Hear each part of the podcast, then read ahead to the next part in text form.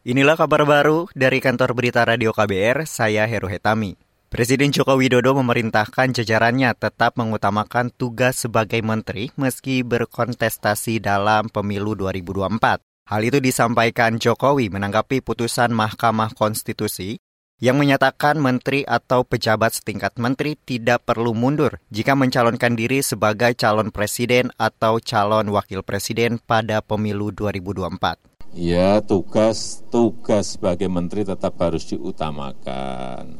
Tetapi kalau kita lihat nanti mengganggu ya akan dievaluasi.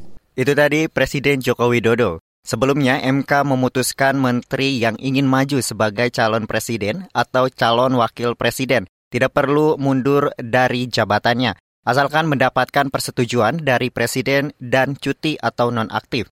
Putusan ini ditetapkan berdasarkan permohonan uji materi tentang aturan Menteri Nyapres dalam Undang-Undang Pemilu yang diajukan Partai Garuda. Saudara, acara Forum G20 di Bali pada pertengahan November akan diawali dengan gerakan antar komunitas masyarakat dunia atau People to People Movement. Salah satunya ialah agenda Music 20 atau M20 yang dilakukan musisi dunia dalam menyikapi isu global. Menurut Menteri BUMN Erick Thohir, hal ini sejalan dengan pesan Presiden Joko Widodo untuk memanfaatkan agenda bersama itu guna membuat kesepahaman antara negara. Sebuah pergerakan yang luar biasa. Kalau dulu inspirasinya ada We Are the World, di mana mengenai kelaparan, kenapa juga sekarang dengan situasi global seperti ini juga tidak ada kesepakatan para musisi dunia juga membuat sebuah gelombang daripada persatuan atau lingkungan hidup dan lain-lainnya.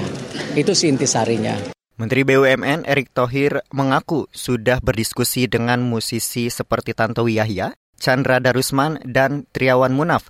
Dari tokoh musik itulah diusulkan ide agar mengumpulkan musisi dunia dalam M20. Nantinya, para musisi dunia akan membuat gerakan untuk menyuarakan isu terkait perkembangan global terkini. Saudara, kita beralih ke berita mancanegara. Sebuah rudal balistik Korea Utara untuk pertama kalinya mendarat di dekat lepas pantai Korea Selatan hari ini. Dilansir dari Reuters, rudal balistik itu mendarat kurang dari 60 km di garis batas utara NLL teritorial Korea Selatan.